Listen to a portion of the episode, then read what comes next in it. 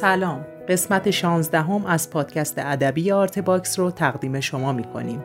آرت باکس پروژه‌ایه که اطلاعات جامعی درباره زندگی بزرگان فرهنگ و هنر و ادب معاصر ایران به صورت رایگان در اختیار علاقه‌مندان قرار میده. شما میتونید با گوش دادن به پادکست‌های آرته با زندگی این بزرگان از زبان خودشون آشنا بشید. اگر دوست داشتید بعد از شنیدن این پادکست به سایت آرت باکس هم سری بزنید تا آثار هنری، عکس‌های این هنرمند، گفتگوی تصویری و صدای کامل مصاحبهش رو هم به صورت رایگان ببینید و بشنوید.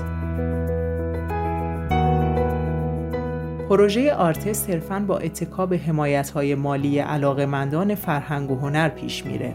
اگر مایل هستید در ثبت تاریخ معاصر فرهنگ و هنر ایران سهیم باشید، میتونید با حمایت‌های مالی ما رو یاری کنید. لینک هامی باش که در توضیحات این قسمت قرار گرفته، راهیه برای کمک به پروژه آرته.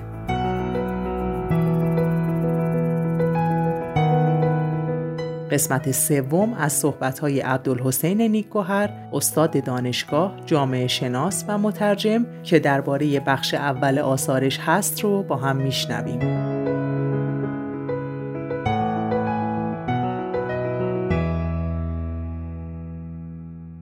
پیامی از مونتسکیو. این پاراگرافی است از کتابی که در دست ترجمه دارم با عنوان اروپا از اسطوره تا واقعیت. اگر چیزی می‌دانستم که برای شخص خودم مفید ولی برای خانواده‌ام مضر بود، آن را از ذهنم بیرون می‌انداختم.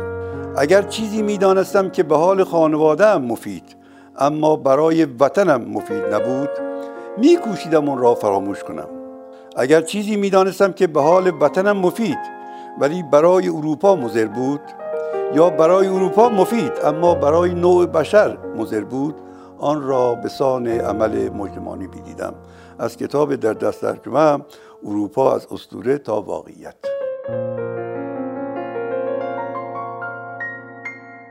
و اولین کار ترجمه و تالیف من کتاب درسی بود در مشهد در سال 46 بود که با هزینه خودم در چاپخانه مشهد چاپ شد تحت عنوان طرح مسائل جامعه شناسی امروز. اینو من در سال 47، یعنی قبل از اینکه بیام دانشگاه تهران سال 48، در مشهد یک چاپ منتشر کرده بودم و همون که بیام تهرانم تمام شد.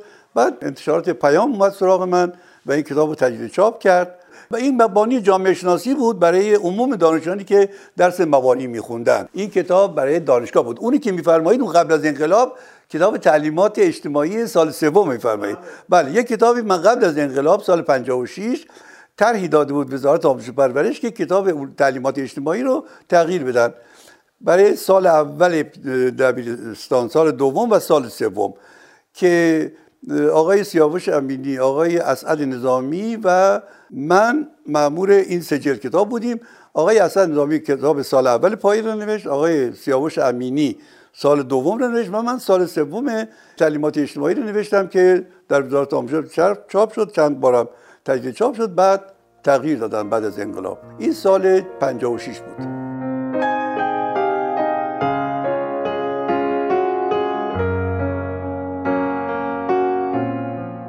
کتاب بعدی رو خودم وقتی که تدریس می‌کردم یک سال ضرورتش احساس کردم، چون من خودم دانشجوی گورویچ بودم، کتاب را با مبانی جامعه شناسی به حساب گورویچ، اون چیزی که خودمون در سوربن خونده بودیم، آغاز کردم. هدفم این بود که این مفهوم پدیده اجتماعی کامل، فنومن سوسیال توتال رو برای دانشجویان تقریبا تشریح کنم، جا بندازم که در واقع درس اول، قدم اولی درست برداشتن تو راه جامعه شناسی.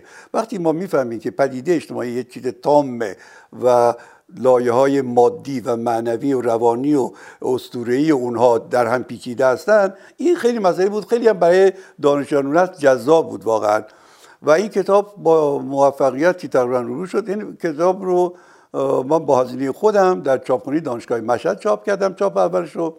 چاپ دومش رو انتشارات پیام چاپ کرد که من زمانی که در دانشکده حقوق تدریس می‌کردم، در دانشکده ادبیات علوم اجتماعی، این کتاب رو به عنوان مبانی جامعه شناسی تدریس می‌کردم.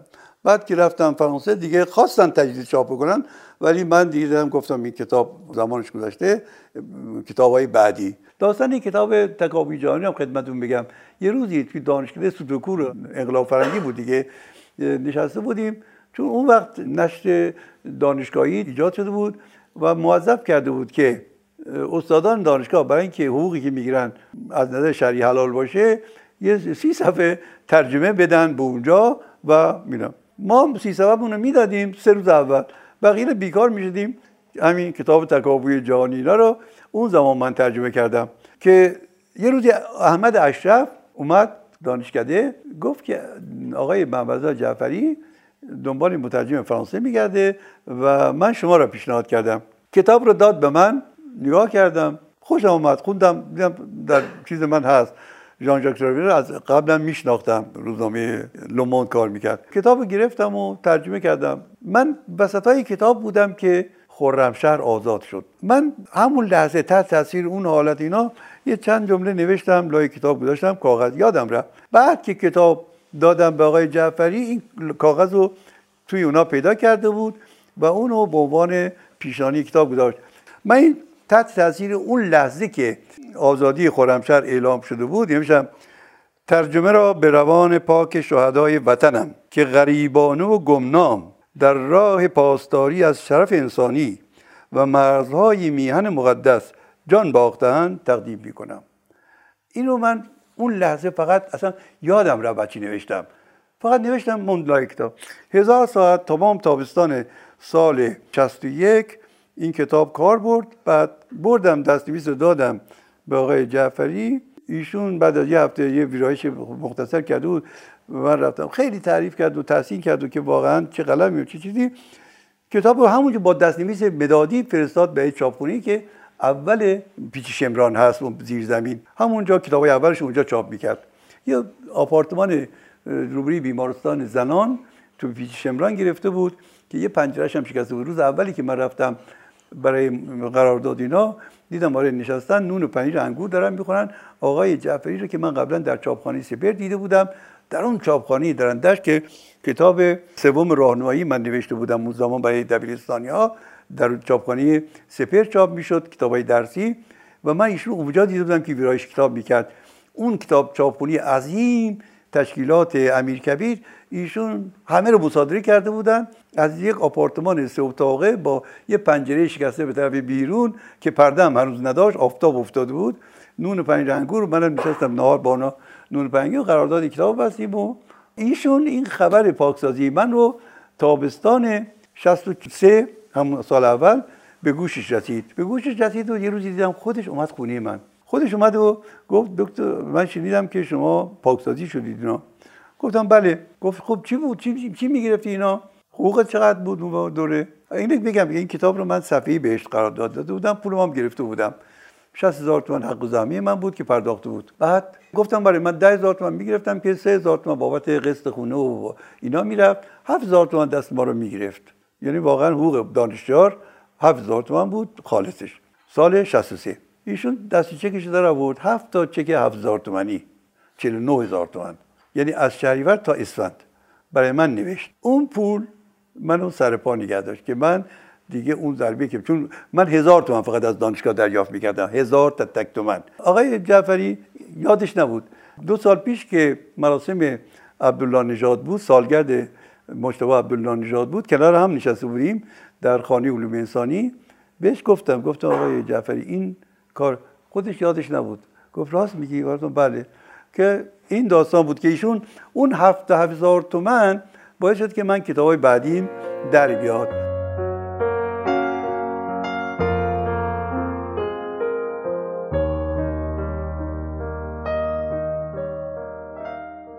در دوره انقلاب فرنگی که دانشگاه تعطیل بود، من خودم آماده میکردم برای بعد. در این دوره من 2 تا کتاب خیلی مهم، یکی جامعه‌شناسی ماکس وبر رو ترجمه کردم، یکی هم منطق کنش اجتماعی رو در دست ترجمه داشتم که دیگه خورد به ایام محاکمات قضایی هیئت علمی و اینا و متوقف موند. ماکس وبر از ژولین فروند بود که تزش بود با آرون گذرانده بود در سوربن، استاد دانشگاه استراسبورگ بود ژولین فروند و تمام عمرش روی ماکس وبر کار کرده بود. مثلا در جامعه‌شناسی ماکس وبر به زبان انگلیسی، آلمانی، فرانسوی کتاب داره. شاگرد ریمون آرون بود ایشون. بعد کتاب منطق کنش اجتماعی مال ریمون بودون بود که استاد من بود، که استاد بسیار سرشناس بود و استادی بود که ریاضیات را وارد روش‌های تحقیق جامعه شناسی کرده بود. و این کتاب در رده 100 کتاب قرن 20م رتبه 53 را داره، یعنی در 100 کتاب قرن 20م جامعه شناسی، اولش مال ماکس وبر اقتصاد و جامعه، این کتاب که به بیشتر زبان‌ها یعنی به بیش از 50 زبان ترجمه شده رتبه 53 از 100 کتاب رو داره در تمام جهان، در تمام قرن، یعنی در قرن 20. بله، ولی خب خوشبختانه ایران هم سه چهار بار چاپ شد. چاپ اولش اتفاقا آقای احسان نراقی ترجمه کرده بودم، نمی‌دونستم به کدوم ناشر بدم، اومد دست من برد جاویدان، به علمیای ناصر خسرو جاویدان، دو چاپونا کردن. بعد دیگه اونا خسته شده بودن، دیدم این کتاب چیزونایی گرفتم، ویرایش دوم، بازدید دوم دادم به فرهنگ معاصر که بعد از اون هم چاپ شد دوباره.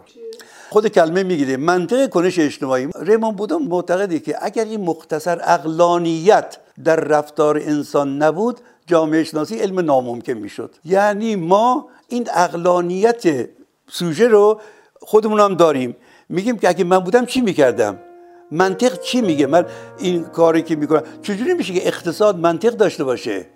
من برم کالاها رو نگاه میکنم، کدوم با صرفه داره انتخاب کنم و در رفتار اجتماعی منطق نباشه. میگه اینم منطق داره ولی به نوعی متفاوت، و اون عقلانیت را که در انسان هست دستمایه در واقع تحلیل های جامعه شده، در واقع نزدیک به بینش ماکس وبریه.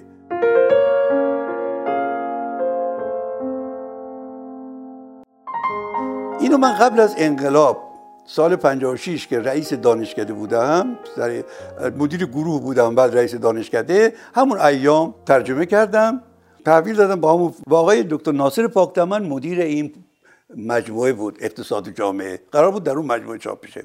خب رفت کتاب ویرایش شد و اومد و نهایی شد، حروف چینی شده بود نهایی. من 5000 تومان وقتم از آقای عبدالحسین پیش پرداخت کرده بود. کتاب دیگه رفت پیش آقای ناصر پاکدامن که بره برای چاپ، خورد به ایام شلوغی بهمن و اسفند و اینا، و آقای پاکدامن رفت فرانسه. خونش در برج سامان طبقه 20 بود با هما ناطق دیگه همسرش، اونجا مونده بود. بعد که اومدن اون خونه رو مصادره کردن و انبارش ببرن، این کتاب ترجمهش کلا رفت و من هیچی ازش دستم. ببینید من رئیس دانشکده بودم، دستگاه های اون وقت به صورت زیراکس نبود، استنسیل بود. استنسیل رو در اختیار دانشجوها میذاشتیم که بیانیه‌هاشون و چیزهای انقلابیشون ایناشون رو مثلا تکثیر کنن، تعداد محدود اینا، ولی من به خودم حق ندادم که از اون برای استنسیل کار خودم استفاده کنم که حداقل نسخه‌ای داشته باشم. گفتم این اموال دولتیه، نباید من برای استفاده شخصی به کار ببرم. به همین دلیل رعایت این نکته باعث شد که من کلی همه چیز رو از دست دادم، یعنی هیچ چیزی در اختیار من نبود، تا اینکه 10 سال بعد من در یک کنگره شرکت کردم که دانشگاه علامه طباطبایی، زمانی که آقای مرحوم دکتر عبداللهی مدیر گروه بود، ترتیب داده بود برای همایش جامعه شناسی. اونجا شرکت کردم، دیدم در سخنرانی‌ها عموم استادا که حالا من 10 سال از دانشگاه بیرونم، همه به پارسونز رفرانس میدن ولی بدون اینکه کتابی ازش موجود باشه. همون روز اومدم خونه، نشستم، دوباره اصل کتاب رو درآوردم، شروع کردم به ترجمه مجدد، و خوب شد که دوباره ترجمه مجدد، برای که ترجمه مجدد من واقعا خوب، من دیگه دکترای دولتی داشتم این بار و زبانم کاملا مسلط بودم به موضوع، و این کتاب خیلی خوب در اومد. دادم اول یه ناشری رو به من معرفی کردن که کارش وارد نبود، 5000 نسخه چاپ کرد، فروخت، ولی من چون از حروف نگاری و ایناش خوشم نیامده بود، کتاب رو گرفتم از ایشون، حتی غرامت دادم، یعنی 1 میلیون طلب داشتم نگرفتم، کتاب رو پس گرفتم، امتیازش رو دادم به نشر نی، که این بار خیلی آبرام خودم یه 50 صفحه براش مقدمه نوشتم، 25 سال قبل از پارسونز، 25 سال بعد از پارسونز، که نشون بدم که قبل چی بود و بعد چی شد. بعد از پارسونز در این مدت فوت کرد. کتاب تالیف گیروشه است. گیروشه دانشجوی پارسونز در هاروارد بود و خودش سالی که من در پاریس تحصیل می‌کردم به عنوان استاد مدعو اومده بود پاریس و موضوع این کتاب رو اونجا در سمیناراش برای ما عنوان کرد. یعنی من گیروشه را نزدیک در پاریس دیده بودم، با استودیل دوست بود، و وقتی هم که کتاب چاپ شد تمام شد، من یک نسخه از این کتاب رو توسط دخترم فرستادم کانادا، چون استاد دانشگاه مونتراله. بعد ایشون زنگ زده بود از 30 کیلومتری با همسرش، ایشون 92 سال داشت در اون سال، ایشون اومده بود خونه دخترم، همون بیرون از ماشین کتاب رو گرفته بود دستش، تماشا میکرد، عکس پارسونز رو جلده. بعد برای من ایمیل زد که آقا این عکس از شما از کجا پیدا کردید؟ من شاگرد پارسونز بودم، تا حالا این عکس ندیدم. گفتم من جواب دادم که بله این ناشرم گرافیست پیدا کرده و گذاشته، و از چاپ کتاب خیلی صحافی اوناش خوش اومد، و در ضمن متوجه شده بود که من 50 صفحه برایش مقدمه نوشتم. یعنی کتابی که باز کرده بود دیده بود که من زبان فارسی بلد نیستم، ولی متوجه شدم که شما یک مقدمه برای این کتاب نوشتید و کار خوبی کردید. که بعد من برایش توضیح دادم بله من 25 سال قبل از پارسونز، 25 سال بعد از پارسونز رو به عنوان 50 صفحه مقدمه برای این کتاب افزودم، و این کتاب 2 بار در نشریه چاپ شد. برای اون مبانی رو من تالیف و واقعا 6 ماه من برای نوشتنش و 1 سال برای اینکه چه بنویسم صرف کردم. یعنی پیش از اینکه کتاب رو بنویسم تمام کتاب‌های مبانی که به زبان فرانسه حتی انگلیسی موجود بود رو جمع کردم، مرور کردم، سیلابوساشون رو در آوردم و سازمانش رو به حساب در آوردم که این کتاب چجوری باید سازماندهی بشه، و کتاب رو در 3 فصل و 1 مؤخره نوشتم. فصل اولش از فرد شروع میشه تا جامعه، از فرد، سنخ، گروه‌ها، نهادها، ارزش‌ها تا جامعه. بخش دومش از جامعه تا فرهنگ، و بخش سومش رابطه جامعه و فرهنگ، و آخرش هم روش شناسی جامعه شناسی، روش‌هایی که در جامعه در تحقیق جامعه شناسی بود. و مهمترین خصیصه این کتابی بود که من تحقیقات کلاسیک جامعه آمریکایی مکتب شیکاگو رو که خیلی دوران ساز بودند رو خلاصه‌شون رو اونجا آوردم. تحقیقات مهم مثل دهقان لهستانی، مثل جامعه در گوشه خیابان و این چیزا همه در انتهای کتاب هست. بیش از تا 60000 نسخه فروش رفته، با اینکه من تدریس نمی‌کنم.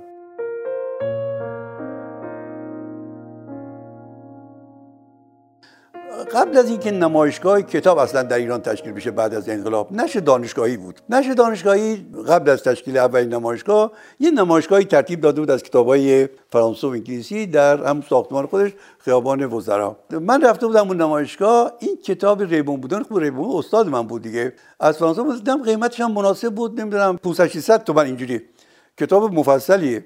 من خریدم کتاب رو چون خب استادم بود و با اینکه من وقت وضع مالی خوبی هم نداشتم، بعد از پاکسازی بود دیگه، من کتاب رو خریدم، سالهای کتاب رو میخوندم و حسرت این داشتم که ترجمه کنم.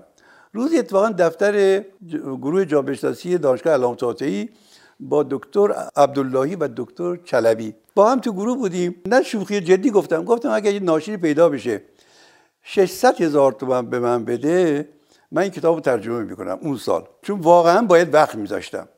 کتاب موند. در این فاصله قبل از اینکه ترجمه کنم روش‌های جامعه شناسی ریمون بودن رو ترجمه کرده بودم، انتشارات علمی فرهنگی چاپ کرده بود. آقای ایرج آلیابادی اونجا متصدی مجموعه چه میدانم بود، از من دعوت کرد که این کتاب رو داد که ترجمه کنم برای انتشارات علمی فرهنگی که چاپ 3 چاپ شده. بعد از اون من روش ریموکیوی رو که توضیح خواهم داد، ولی چون در ریمون بودن هستم خدمت میگم. برای این کتاب من واقعا دچار تردید بودم ترجمه بکنم یا نه. اولا به صحبه هر ایرانی به فال حافظ گرفتم، باز کردم حافظ من یه ترجمه بکنم یا نه. باور کنید این غزل اومد که من اینجا نوشتم: چو باد عزم سر کوی یار خواهم کرد، نفس به بوی خوشش مشکبار خواهم کرد. هر آبروی که اندوختم ز دانش و دین، نثار خاک ره اون نگار خواهم کرد. به هرزه بیمه و معشوق عمر میگذرد، بتالتم بس از امروز کار خواهم کرد. ببین شما چی میگردید؟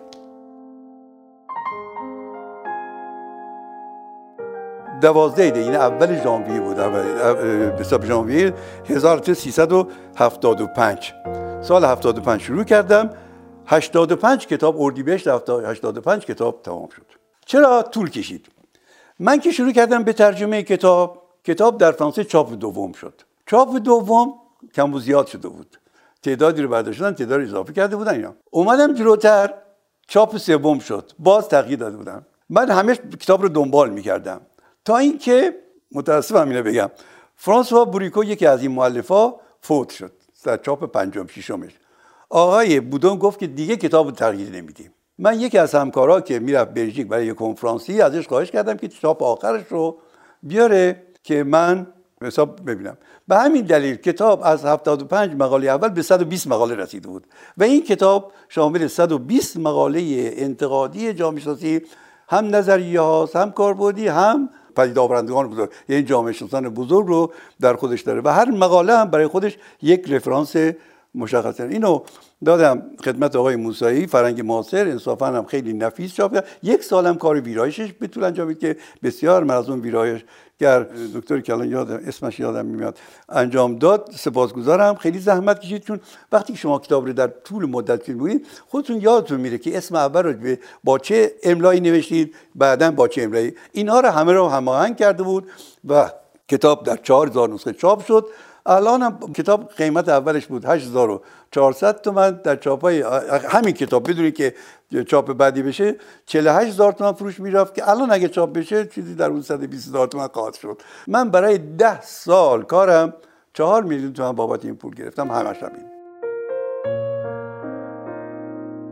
من ببین دو سری کتاب میتونم بگم که دو مجموعه کتاب ترجمه کردم، کتاب‌های تئوری نظری مثل ماکس وبر، مثل پارسونز، مثل نوربریاس، زیمل که اینا مثلا بنیانگذاران جامعه شناسی، بزرگان جامعه شناسی هستند، نظریه‌هاشون رو ریمون بودن اینا، و یک مجموعه کتاب کاربردی مثل جامعه شناسی هنر، جامعه شناسی شهر، جامعه شناسی ورزش، بله در مجموعه اینا رو انجام دادم. حتی اون کتاب سرگذشت اتم که سروش چاپ کرد، چاپ اولش 10000 نسخه بود.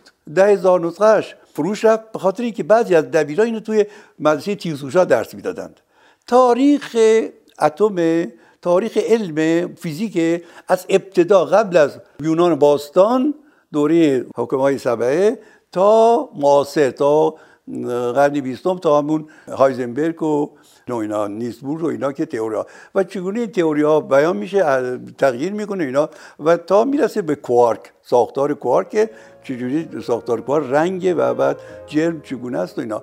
کتاب چاپ دومم شد بعد دیگه خوب دیگه من پیگیری نکردم، هنوزم تقاضا براش هست. خاطرات ریمون آرون رو داستانی دیگه ای داره. من سال 56 با مرحوم دکتر راد یه سفری به پاریس رفته بودیم. بعد از اینکه امتحانات اینا تمام شد سال 56 گفتیم که منو چه بریم پاریس. فردا راه افتادیم با 20000 تومان پول. ما بدون ویزا نیاز نبود، رفتیم پاریس و اونجا من 20 روز بیشتر نموندم، ایشون بیشتر موند. یه چمدون کتاب گرفتم با این 20000 تومان. یک چمدون واقعا. من که سنگین بود اینو با بار آوردم که توی جزء بارم حساب نشه. بعد اون سال 56 رفتم به دیدن ریمون آرون که سکته کرده بود، از فیگارو در اومده بود، در اکسپرس وارد مجله اکسپرس شده بود که همین سروان شرایبر نویسنده تکاوی جهانی اون رو بنیانگذار کرده بود. رفتم در میزون سیانس دولوم که همون جایی که تزم رو تهیه می‌کردم و کتابخونه‌اش دفتر داشت اونجا. دیدن ریمون آرون خوب منو شناخت و پذیرفت و اینا، گفت که من الان مشغول نوشتن خاطراتم. خود در خود مقدمه هم نوشته که چرا خاطرات انتخاب کرد به جای که دنباله کتابای مارکس رو بنویسه. گفت حالت مزاجی من بعد از سکته به من سنگین بود دیگه، کار سنگین تر کنم، دیدم خاطرات برای من مناسب تره. من بهش اونجا قول دادم که من انشالله کتاب در بیاد ترجمه میکنم. کتاب حدودا سال 62-63 در اومد که من دیگه پاکسازی شده بودم. آرون 40 روز بعد از این کتاب درگذشت، یعنی کتاب در اومد روزی که می‌خواستین در بیارن. حالا من چجوری با خبر شدم؟ صدای آمریکا به زبان انگلیسی خبر انتشار این کتاب را داد، گفت کتاب ریمون آرون فردا منتشر خواهد شد. اون شب از نصف شب جلوی کتابفروشی گالیمار ناشر این صف بسته بودند مردم تا صبح که در باز بشه کتاب. چاپ اولی کتاب 400000 نسخه فروش رفت. بعد من نوشتم برای استوزر نامه نوشتم، گفتم چون من به آرون قول داده بودم این کتاب ترجمه کنم و الان ایشون نیست، استادام میگم خواهش میکنم یک نسخه از این کتاب برای من بفرستید. ایشون یک هفته ای کتاب رو برای من فرستاد. بعد یک فامیلی بود دیگرمون که رفت آمد داشت، فرانسه بود میامد، از توسط اونم یه نسخه دیگه آوردم. یه تاجری که سوئیس میرفت یک شب با نراقی اینا خونه ما بودن، من علاقه ما به این کتاب گفتم، اون هم از سوئیس میومد یه نسخه برد. من 3 نسخه از این کتاب، چون زمان موشک اندازی اینا بود میترسیدم که کتاب گم. خلاصه من این کتاب رو گرفتم و شروع کردم به ترجمه. وقتی بود که دودار داشتم بین یه شناسنامه، یه طلاقنامه، یه 2 صفحه آرون ترجمه می‌کردم. دودار ترجمه رسمی، برای اینکه 3 سال اونجا بودم دیگه. واقعا هم همینطوره. مثلا یه سند رسمی میومد ترجمه می‌کردم، بعد تا مشتری بعدی بیاد از آرون اینا.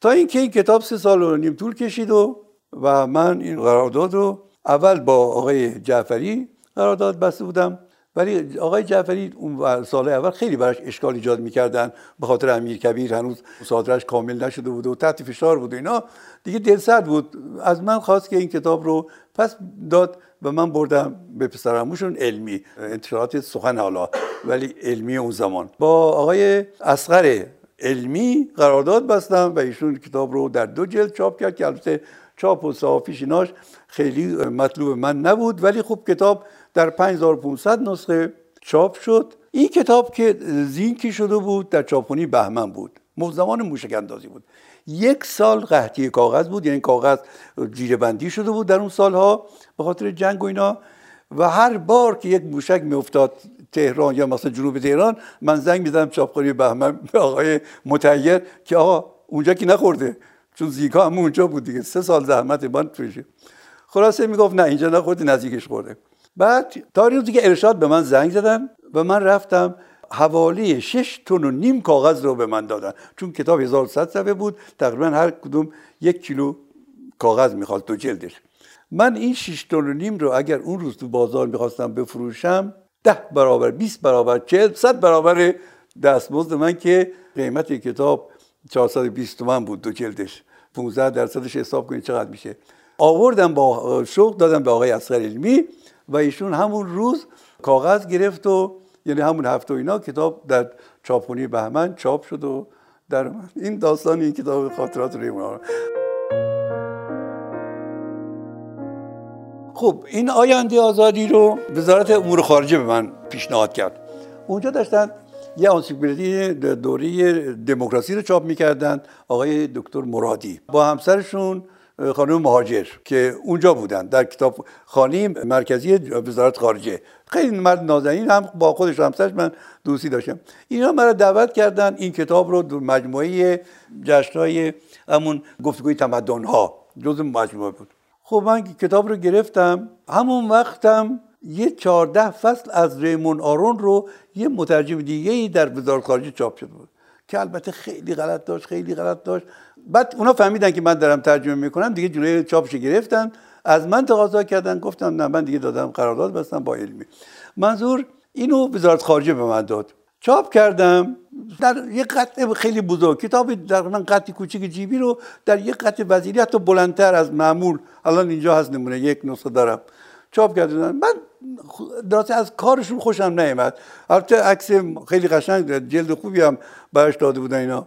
این آینده آزادی بود. بعد پایان دموکراسی رو ایشون قبل از این نوشته بود، چند سال قبل، همون ژان ماری گنو، اون رو به من دادم بلافاصله. من کتاب گرفتم ترجمه کردم دیگه به اونا ندادم، تا پایان ترجمه کتاب رو بردم، ترجمه رو دادم به آقا با آقای حسین خانی، اصل کتاب رو برگردوندم به چاپخونه.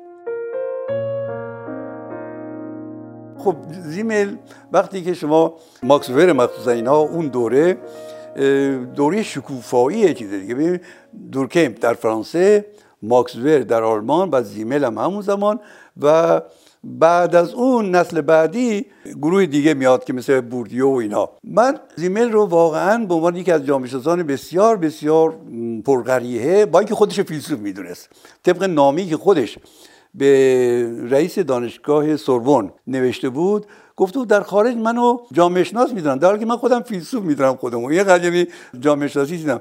ولی در هر گوشه و کنار جامعه که فکر کنی ایشون نفوذ کرده بود و درباره‌اش مطلب نوشته بود. من دلم میخواد که یه پاراگرافی از این کتابش رو برای شما بخونم. واقعا برای این 2-3 صفحه خیلی زحمت کشیدم. کتاب اصولا میدید در هر کتابی فصل اولش یا مقدمه کتاب دشوارترین قسمته برای مترجم خوب و مسئول. چرا که باید شما چند بار بخونی تا روح قلم نویسنده رو درک کنی، از خودت بکنی، بعد بنویسی. شما اگه کتابای من الان به 50 جلد رسیده نگاه کنید، هیچ کتابی قلمش قلم فقط قلم منم هست، در ضمن قلم نویسنده هم هست، یعنی اون روح قلم نویسنده. حالا این مقدمه‌ای که فلورانس میاتور فلسفی، فیلسوف جامعه شناس، جستارنویس، دوستدار ایتالیا و خبره در دانته و پترار شناسی، زیمل دوست داشت در مسیری که گوته پیموده بود در ایتالیا سفر کند. از این رو زمانی را در توسکانی می‌بینیم، زمانی دیگر در فلورانس، وطن معنویش. سرخوش از دیدارهای صبحگاهی از قصرها و کلیساها و گالری‌ها و موزه‌ها، زیمل بعد از ظهرها در تپه‌های مشرف به فلورانس، در میان تاکستان‌ها و زیتونستان‌ها و ویلاهای محصور در برج‌وباروهای قدیمی آفتابگیر پوشیده از پیچک‌های سبز به گشت و گذار می‌پردازد.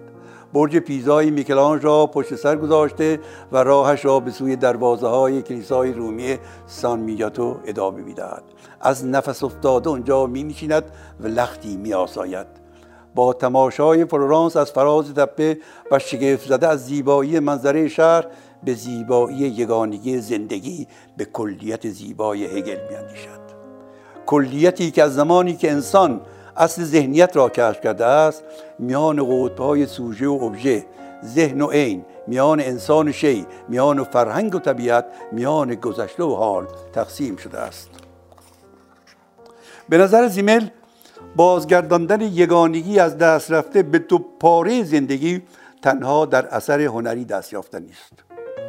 تنها در اثر هنری است که اجزا به صورتی جدا نشدنی یگانه شدهاند، گویی که یگانگیشان پیش از آن که فرایند تاریخی زندگی جدایشان کند رقم خورده است.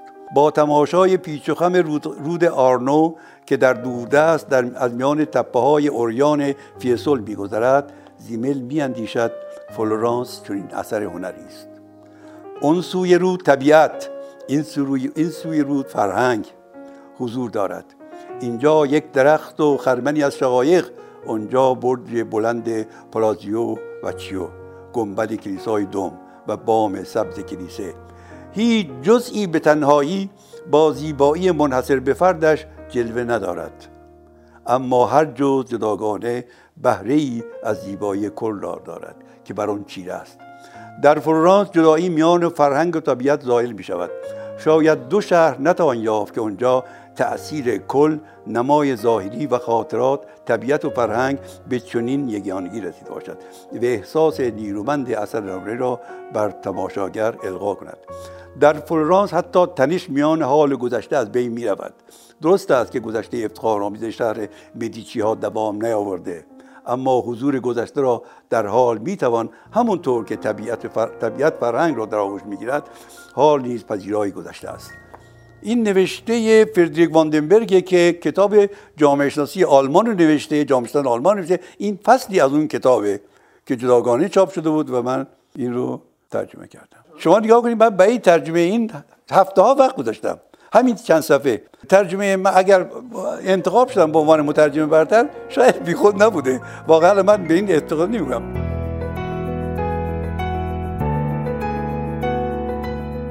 خیلی ممنون که وقت گذاشتید و پادکست ما رو شنیدید.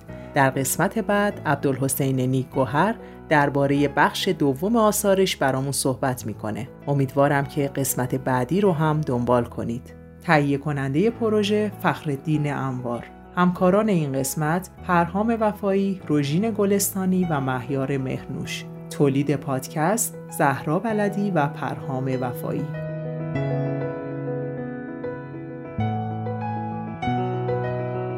من مریم بلدی هستم و میخوام بخش جدیدمون آرتکست رو هم بهتون معرفی کنم. ما در آرتکست داستان‌هایی از سرگذشت بزرگان فرهنگ و هنر و ادب معاصر ایران رو براتون میگیم که دیگه در بینمون نیستن. امیدوارم آرتکست رو هم دوست داشته باشید. ما در اپلیکیشن‌های کست باکس، پادبین، اینستاگرام، یوتیوب، توییتر، فیسبوک و لینکدین با نام آرت باکس مخاطب پیشنهادها و نقدهای شما هستیم. وبسایت ما artbox.ir